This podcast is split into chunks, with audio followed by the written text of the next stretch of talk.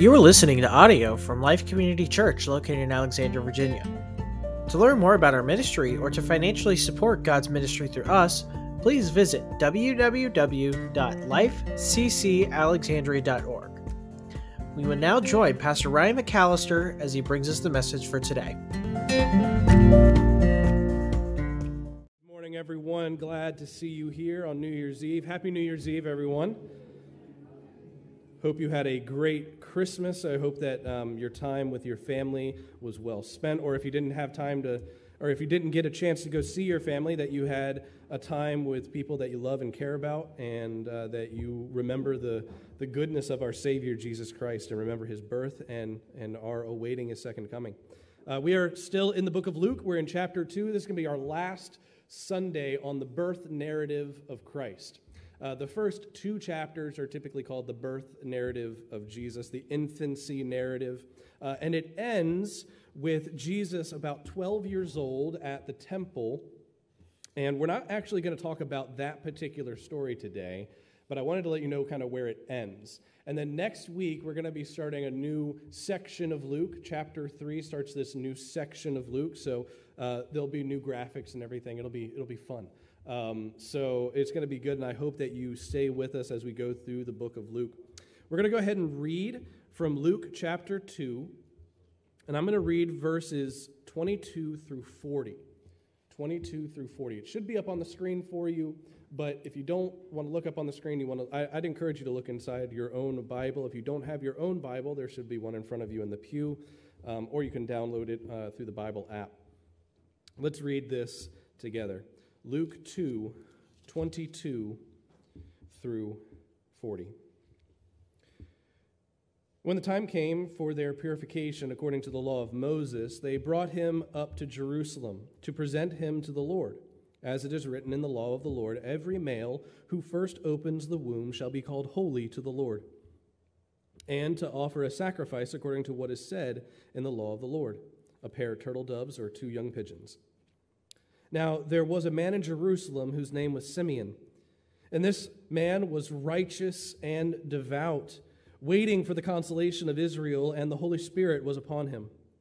And it had been revealed to him by the Holy Spirit that he would not see death before he had seen the Lord's Christ. And he came in the Spirit into the temple. And when the parents brought in the child Jesus to do for him according to the custom of the law, he took him up in his arms and blessed God and said, Lord, now you are letting your servant depart in peace, according to your word. For my eyes have seen your salvation, that you have prepared in the presence of all peoples, a light for revelation to the Gentiles and for glory to your people Israel. And his father and mother marveled at what was said about him. And Simeon blessed them and said to Mary, his mother, Behold, this child is appointed for the fall and rising of many in Israel, and for a sign that is opposed, and a sword will pierce through your own soul also, so that the thoughts from many hearts may be revealed. And there was a prophetess, Anna, the daughter of Phanuel of the tribe of Asher. She was advanced in years, having lived with her husband seven years from when she was a virgin, and then as a widow until she was, 80, uh, until she was 84. She did not depart from the temple, worshiping with fasting and prayer, night and day. And coming up at the very hour, she began to give thanks to God and to speak of all of him to all who were waiting for the redemption of Jerusalem. And when they had performed everything according to the law of the Lord, they returned to Gal- into Galilee to their own town of Nazareth. And the child grew and became strong, filled with wisdom, and the favor of God was upon him. This is the word of the Lord. This is a very interesting story of two people who see the child Jesus when he is brought to the temple. He's being brought to the temple because the people of Israel are commanded that their children be given the sign of the covenant. This is the sign that is given to Abraham. The, the male children are to be circumcised. It is a, a sign of God's covenant with the people of Abraham, the people of Israel. And this happens on the eighth day of a child's, after a child's, a male child's birth. And there's also this time period for the mothers where they have to be purified because they've been they've just given birth. And if you remember, if you go back and remember, this is why it's it's useful to stick around for a little while because uh, we did a study on the book of Leviticus a couple of months ago. And we studied through and talked about how the laws of purification had to do with blood. If you came into contact with blood, then that made you impure.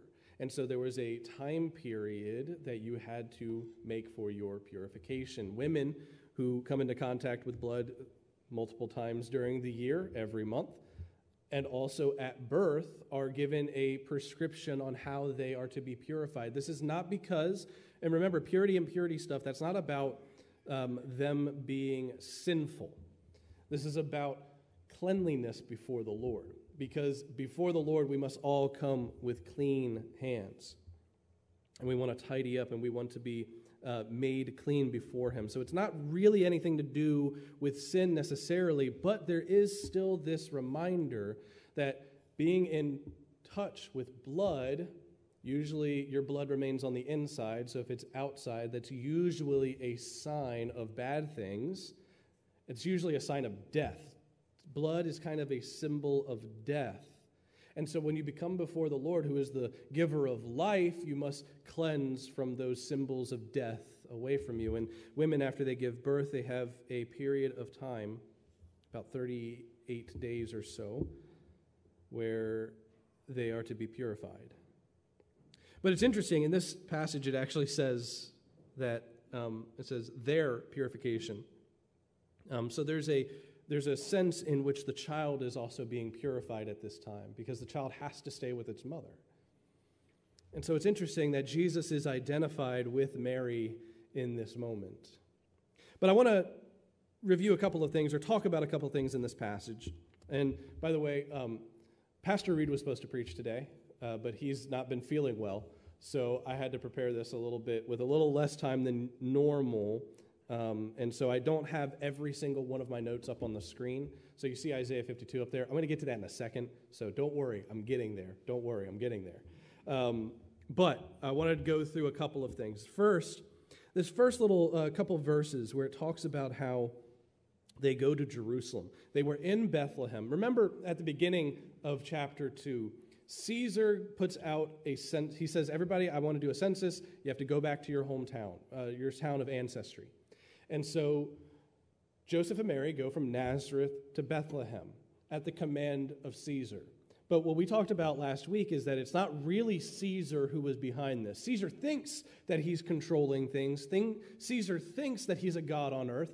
Caesar thinks that he has brought peace, but it's really God working behind the scenes because this is how God moves Mary and Joseph, who were living in Nazareth, to this little town called Bethlehem. But then we moved again from Bethlehem to Jerusalem. And this is a movement from this, this insignificant, meager town of Bethlehem to the significant and prominent city of Jerusalem. This movement is seen throughout Christ's life, and it is foreshadowed here. It's, it's kind of given a symbolic understanding that Jesus will be going to Jerusalem. This is his goal, where he will end up. You also notice in this beginning section, Mary and Joseph are devout and obedient. They make sure that they are doing what is prescribed to them in the law of Moses. They love God and they want to obey his commands because of that love. And so they go and they obey. Mary and Joseph are put into the same category as these other individuals we've been introduced to in the book of Luke who were devout followers of God. We got introduced to Zechariah, a priest, and his wife, Elizabeth, both righteous and devout. We are introduced to Mary and Joseph, both righteous and devout. And soon we're going to be introduced to two more. We're going to be introduced to Simeon and to Anna, both righteous and devout. And these people use the same, these same words to kind of describe them, but notice how they're from all over the place. They're different people from different situations, and still their hearts belong to the Lord, their actions guided by His word. So now we're introduced to this man, Simeon. Simeon is described with those two words specifically in the passage that he was righteous. Another way to say righteous is just and devout. Spurgeon said that this is a complete character. He is just. That means the way he deals with people, the way that he deals with human beings is right and good. His standing amongst men is good and devout. His heart is turned towards the Lord. He is a complete person, one who deals with his fellow man with justice, one who deals with the Lord in devotion. He wasn't a hypocrite. When you lack one or the other, if you're devout to the Lord, your heart is turned towards Him and you care about what the Lord cares about, and yet disregard people, you will be lopsided and be neither just nor devout. And if you deal justly with individuals, if you deal justly with people, if you are right in all of your actions, but care nothing for the Lord, you'll never be truly just. And so Simeon wasn't a hypocrite. He wasn't one who was acting. He truly cared about what the Lord cares about, and he truly dealt with people well. And we're told this about Simeon, something really interesting. We have seen the Holy Spirit through these first two chapters moving in people and directing people to say things. The Holy Spirit comes upon people and they say things. In fact, um, Simeon, uh, it doesn't say, and the Holy Spirit came upon him and then he sang the song. This is before. The Holy Spirit came upon Simeon before he's even seeing Christ before he has come to him. Says that the Holy Spirit had revealed to him that he would not die until he saw the Lord's Christ.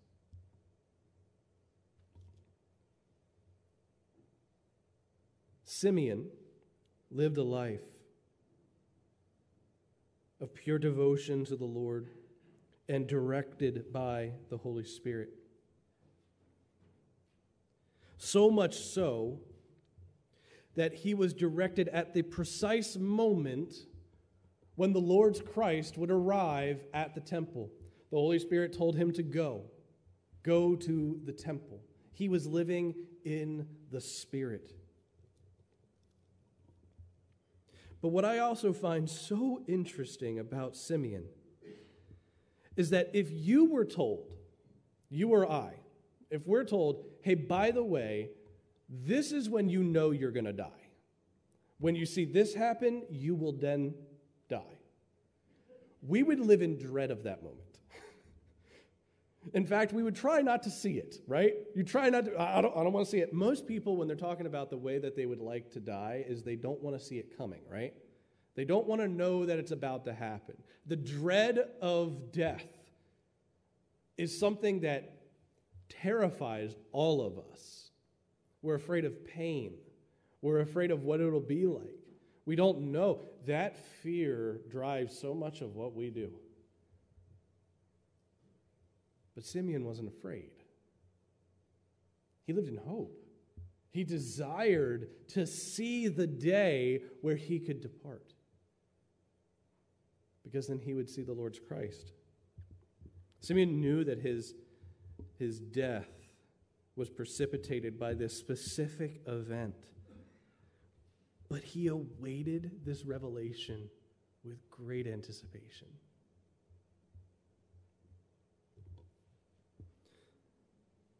And then he sees him,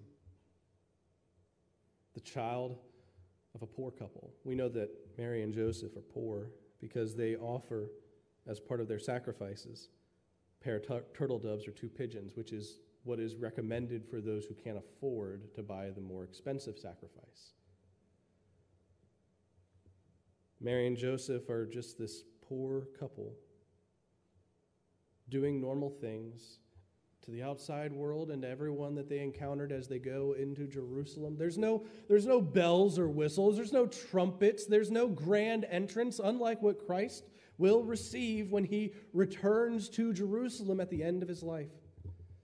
Now he's coming much like a regular child amongst regular parents. But Simeon sees the baby. And he knows through the revelation of the Holy Spirit. You know, it's interesting when you think about this. Was, it doesn't say that Simeon was the only devout and just person in Jerusalem. No, he's not Lot, you know, in, in Sodom, you know. He's not the only guy that's available. Simeon is amongst devout and just people. I mean, we were introduced to another one a little later, Anna, the prophetess.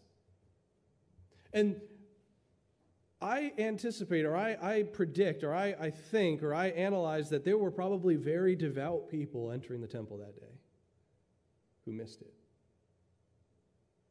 They missed the Lord's Christ. He was just a baby. Nothing would draw them to. It. It's just a normal scene. Uh, they're just coming and getting the sign of the covenant, which maybe for them it stirred up in, in them. Oh, this is beautiful. Like you see a baby and you're like, oh, isn't that cute? Isn't that nice?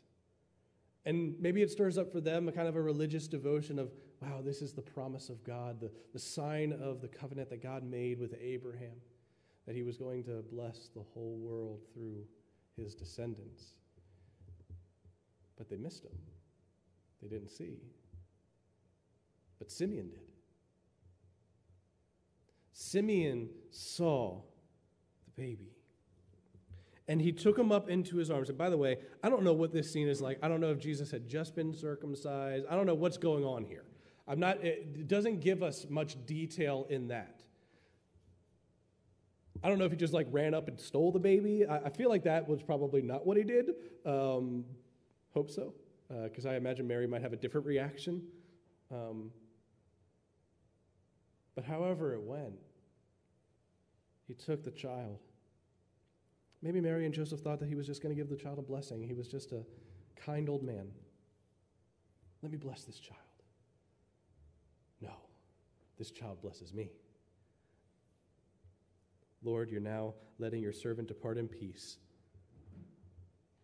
Now, if you heard those words coming out of an old man's mouth as he's holding your child, you're probably like, put my hands just, just so in case you, de- you depart in peace, I can catch my baby in peace. Um, I don't know what their initial reaction is, but we're not given too much about what Mary and Joseph really think about this whole situation. We're just told that they marvel. Notice what Simeon says. Simeon says, My eyes have seen your salvation.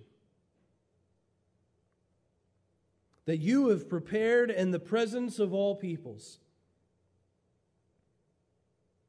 This first line, My eyes have seen your salvation. This is interesting because he's looking at a baby. He's not looking at the fall of the Roman Empire. He's not looking at some great warrior or some magnificent king who has conquered a territory. He's looking at a child. My eyes have seen your salvation. But then he has a modified quote of Isaiah 52. Isaiah 52, verse 10. And if you look at that verse, it says, uh, we can show that up on the screen real quick. Isaiah 52, verse 10. The Lord has bared his holy arm before the eyes of all the nations. and all the ends of the earth shall see the salvation of our God. He's saying, My eyes have seen your salvation, and you've prepared it before all peoples. He's modifying and citing Isaiah. But then he also says, A light of revelation to the Gentiles. This is another citation of Isaiah, Isaiah 49, verse 6. It is too light a thing that you should be my servant to raise up the tribes of Jacob and to bring back the preserved of Israel. I will make you as a light for the nations, that my salvation may reach to the ends of the earth. These are heavy citations that Simeon is making here. Isaiah 49 specifically is one of the servant songs. Isaiah 52 is a servant song. This is the songs of the servant of God, who in Isaiah 53 is the suffering servant who bears the iniquity of Israel.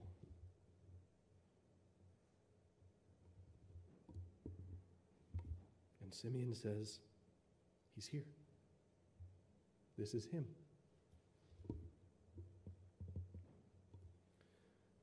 But I find it interesting that he lands in that Isaiah 49 reference. I will make you as a light for the nations, that my salvation may reach to the end of the earth. So much of the messianic anticipation and preparation was for the restoration of the kingdom of Israel.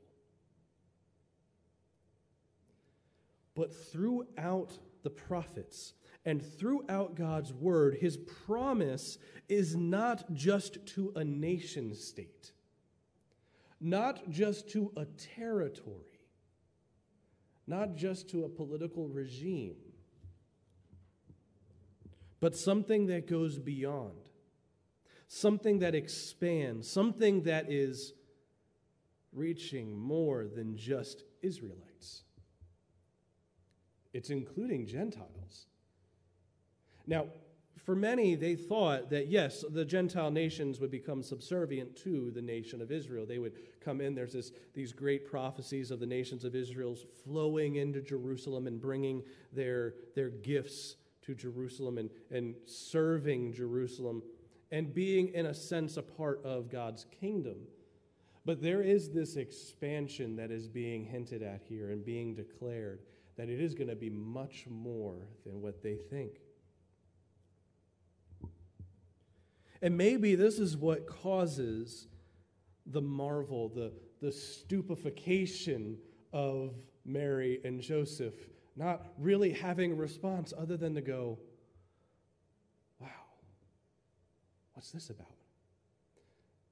Earlier in the passage, uh, in the chapter, when the shepherds come to tell Mary and Joseph.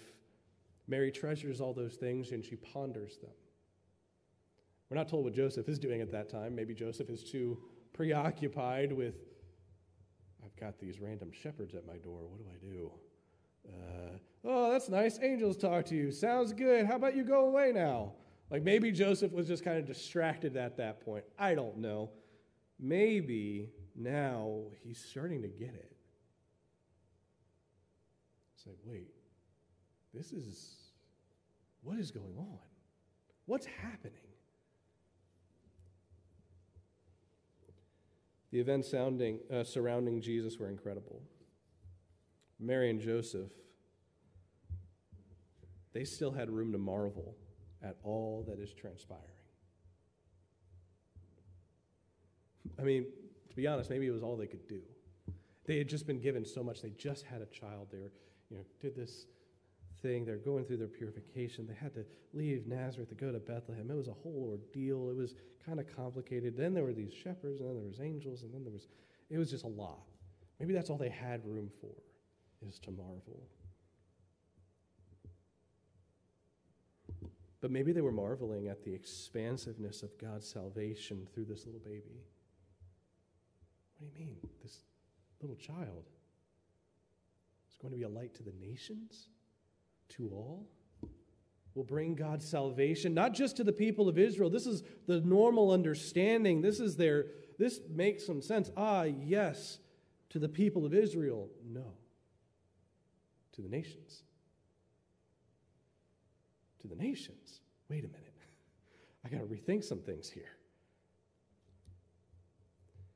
And all the while they're doing this, Simeon decides that, you know, he sang this beautiful song, but it was getting a little bit too chipper, a little too happy. And he kind of rains on their parade a little bit. I don't think that's what he's actually thinking. I'm just being silly. But he does give this kind of ominous warning as an addendum to the song that he just sang to them. He says, This child is appointed and by the way, he's speaking directly to Mary. I can imagine that as he is handing the baby back and he's looking into her eyes, and it's just this moment between them. This child is appointed for the fall and rising of many in Israel, and a sign that is opposed, and a sword will pierce through your own soul also, so that the thoughts from many hearts may be revealed. every aspect of what Christ is going to do is going to be marvelous, including its opposition.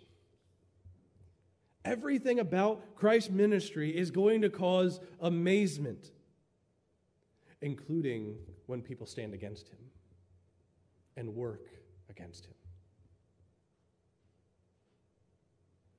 Maybe it's probably, maybe it's the most surprising aspect about just how opposed to salvation people will be. It's interesting. He says that he is appointed for the fall and rising of many. And in English, we hear that and we immediately impose a negative view upon that. But it's possible that he is actually giving a double meaning, that this is going to be both a fall in a negative sense and also a fall in a positive sense. That there's going to be these, these dual meanings to this falling and rising. It might be an allusion to where Simeon had been quoting Isaiah 49 7, because it references in Isaiah 49 7 that the kings of the earth shall arise, and the princes shall fall down and prostrate. So maybe he's kind of pulling again from Isaiah a little bit. But I think that when we have this understanding of the double meaning of each word, the fall and the rise, for many, it will cause their fall, that they will prostrate themselves before God, they will humble themselves, and they will say, This is the Lord. For others, their pride and haughtiness will cause them to be thrown down in judgment. For some, as they prostrate themselves before the Lord, He will exalt them and lift them up.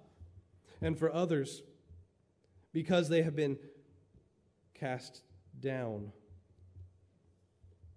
they will not be able to rise. But what will be risen what will be shown is the thoughts of their hearts. It will be displayed to all. It will be shown so that all may know that they do not trust the Lord, that they have fallen due to their own pride.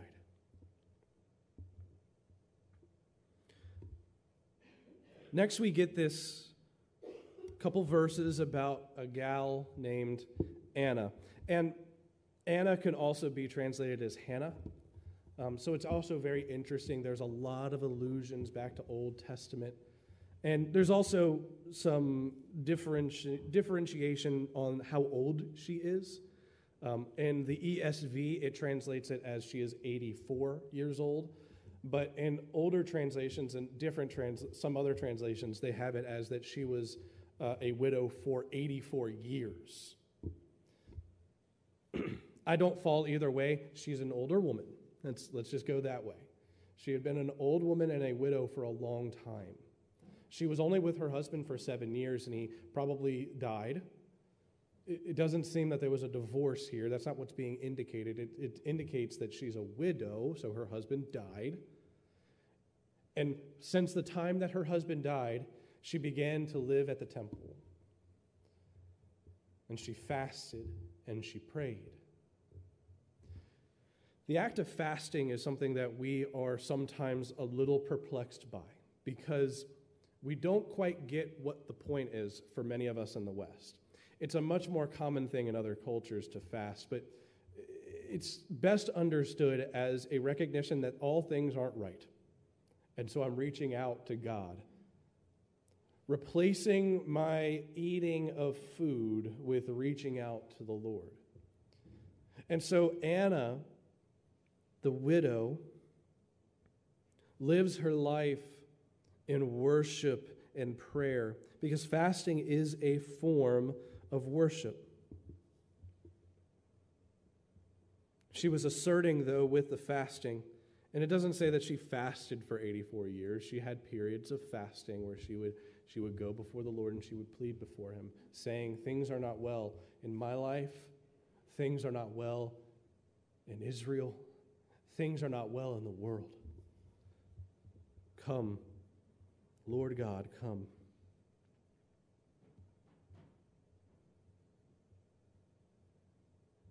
Maybe she heard the singing. Another older gentleman singing to a young baby with confused parents. But it says that she came up just at that very hour, just at the right moment, and she saw. She began to give thanks to God.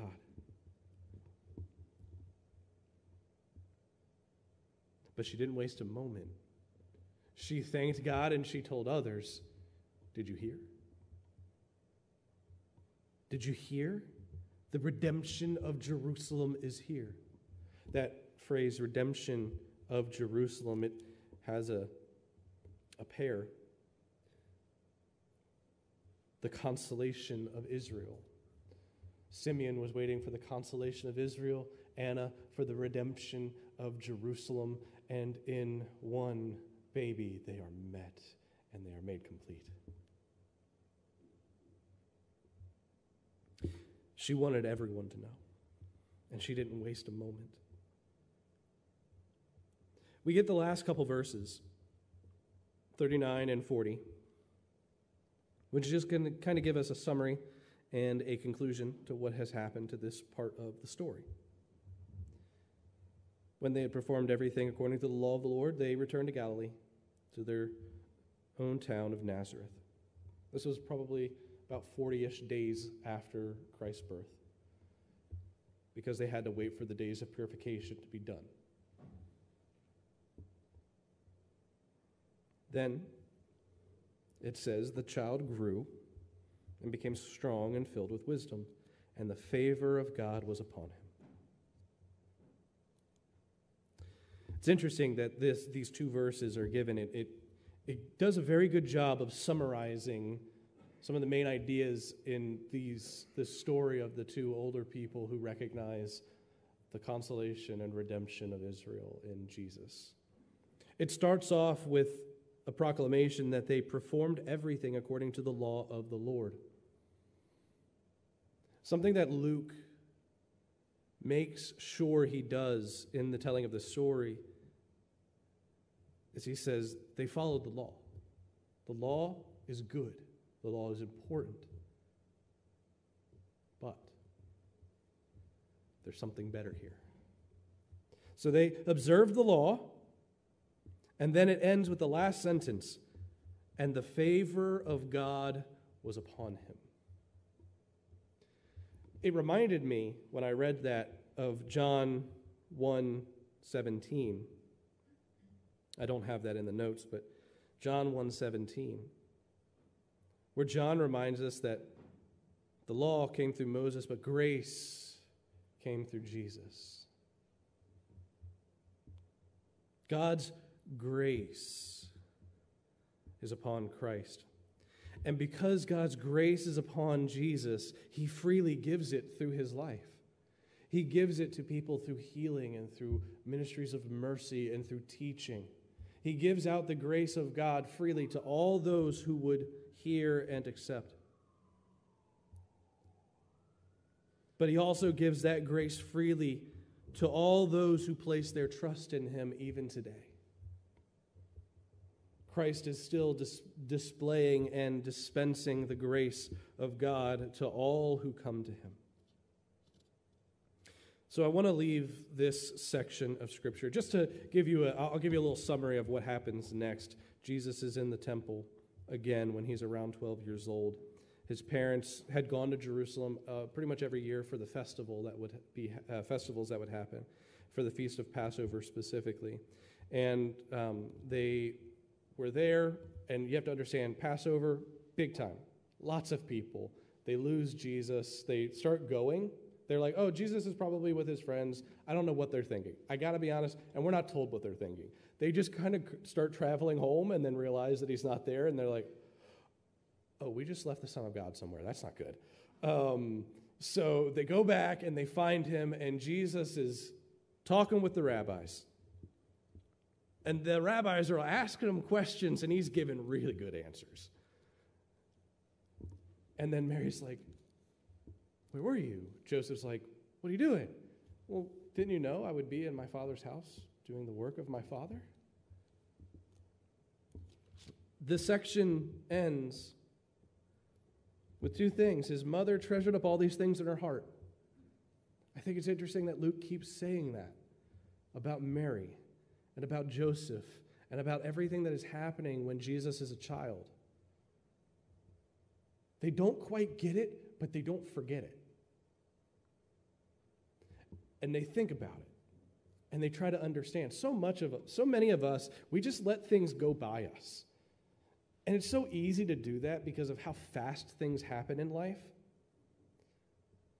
But I think we could take a cue from Mary to really think about the things that God does and to treasure them and to remember them. But then it also ends, and Jesus increased in wisdom and in stature and in favor with God and man. Again, there's this emphasis of the favor of God upon Christ. So, this is great story. This is encouraging in a lot of different ways, but what, what should we go home with? What should you go home and understand? I want you to understand two things out of this passage. The first, going directly to what Simeon had said to Mary, Simeon says that this child is appointed for the fall and rising of many in Israel. If you want to be raised up you must fall down before Christ. I was real tempted to read like almost the whole fourth chapter of James after this quote here, this uh, thing, but I'm just going to read to you a couple of verses, okay? James says, he begins the chapter talking about, okay, you guys are fighting and you guys are quarreling and you're not getting what you're asking for. I wonder why. It's probably because you guys are jerks. He doesn't say that, it's not that exact. That's the Ryan translation. It's not found in the Greek, it's a paraphrase. Um, but then he starts talking a little bit more and he says, But he gives more grace. Therefore, it says, God opposes the proud, but gives grace to the humble. Submit yourselves, therefore, to God. Resist the devil, and he will flee from you. Draw near to God, and he will draw near to you. Cleanse your hands, you sinners, and purify your hearts, you double minded. Be wretched and mourn and weep. Let your laughter be turned to mourning and your joy to gloom. Humble yourselves before the Lord, and he will exalt you. We all need a little more humility before the Lord. We all need a little more posture of falling before Him. Because the truth is, is that if we don't fall to our knees now, we will be brought to our knees in judgment. That's not what everyone wants to hear. We all want to hear that we're actually just really awesome. We're all just so great and you know the whole journey we're all the we're all Aladdin. We're all just a diamond in the rough. We can all get into the cave of wonders and find whatever we need. We are amazing. Don't you know? I'm just I just need a little polishing. What ends up happening is we spend this great amount of time polishing these hearts of stone to these beautiful, magnificent marble statues that are impenetrable to the grace of God. We need to humble ourselves and recognize our sin and our need for the redemption and consolation of Israel. We need Christ in our lives more than we need a bigger paycheck. We need Christ in our lives more than we need a new governor. We need Christ in our lives more than we need good standing before the world because we say all the right things and we present ourselves in a presentable way to the whims of hard hearted, polished stone individuals. My friends, we need a new heart. We need a heart of flesh. And no matter how much you polish your heart of stone, you'll never turn it into one. It has to be given. So if you want to be raised up to be with Christ, if you want to enjoy the salvation that comes from Him, you must fall down in humility before Him. Lastly, this was the first thing I noticed when I read through this passage, but I wanted it to stick with you. Salvation is found in a person, not just a circumstance. Simeon says, My eyes have seen your salvation.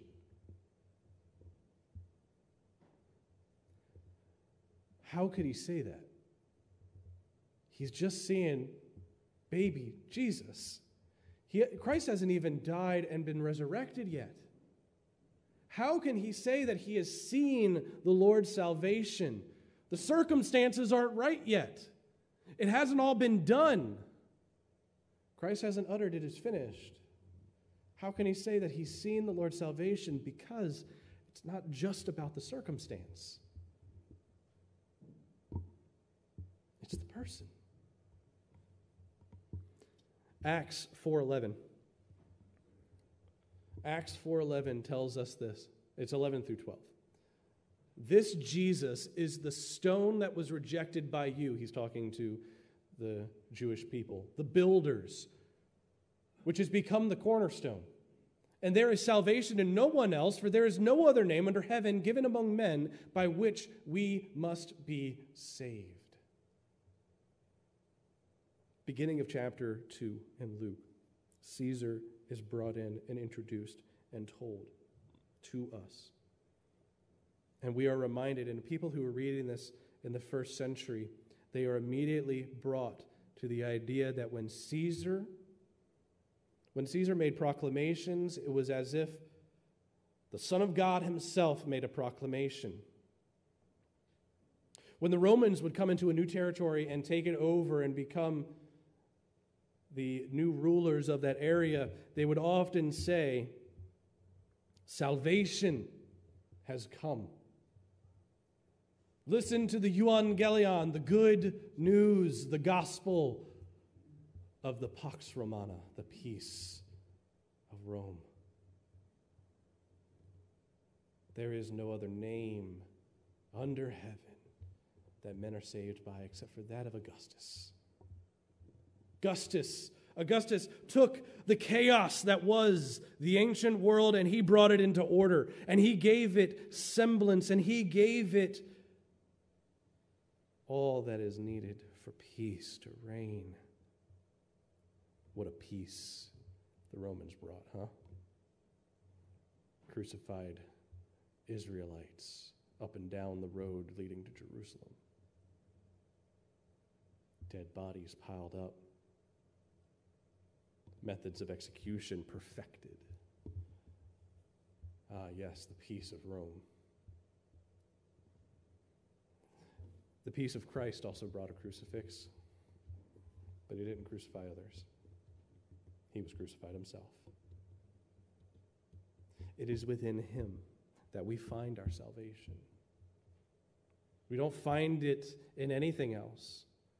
And here's what's so amazing about that we can be in any situation. Our entire world could come crumbling down, all infrastructure go away, all government destroyed, all services. Sorry, no Netflix, no, no Hulu, no entertainment, no football on Sundays, no food chain, and yet we in Christ have still found salvation. How? How can that be? Because our salvation isn't what we are surrounded by in the world, it's in who we know and what He brings.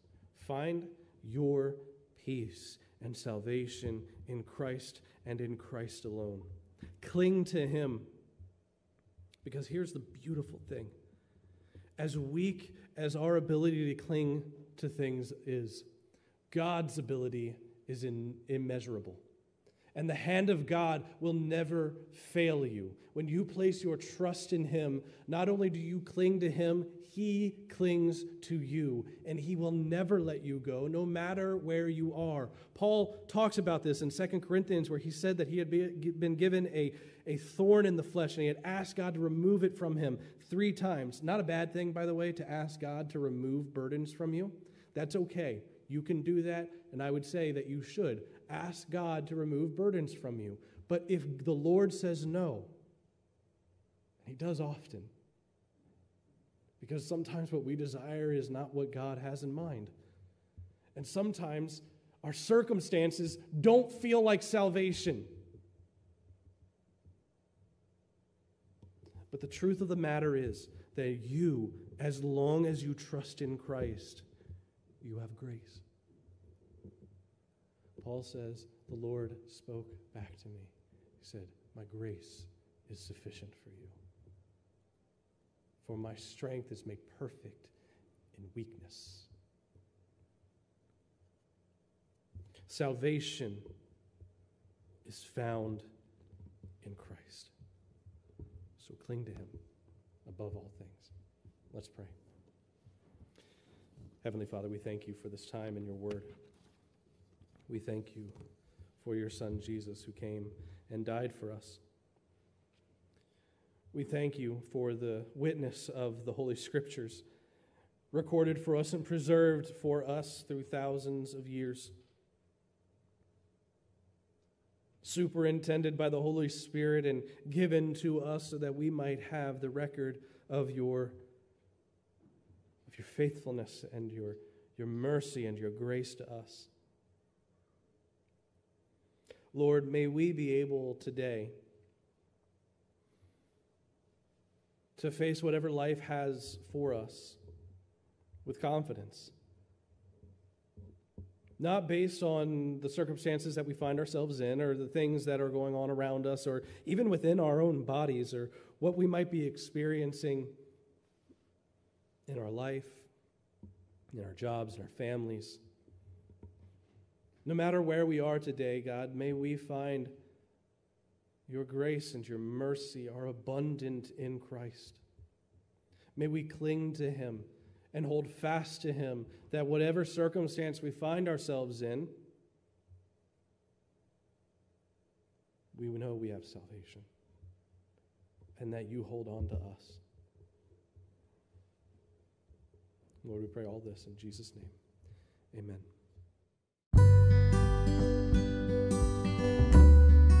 Thank you for listening to audio from Life Community Church Alexandria. We believe that there should be no anonymous Christians, so we would love for you to visit and worship with us Sunday mornings at 11 a.m. Please visit www.lifeccalexandria.org for more information. Thank you, and God bless.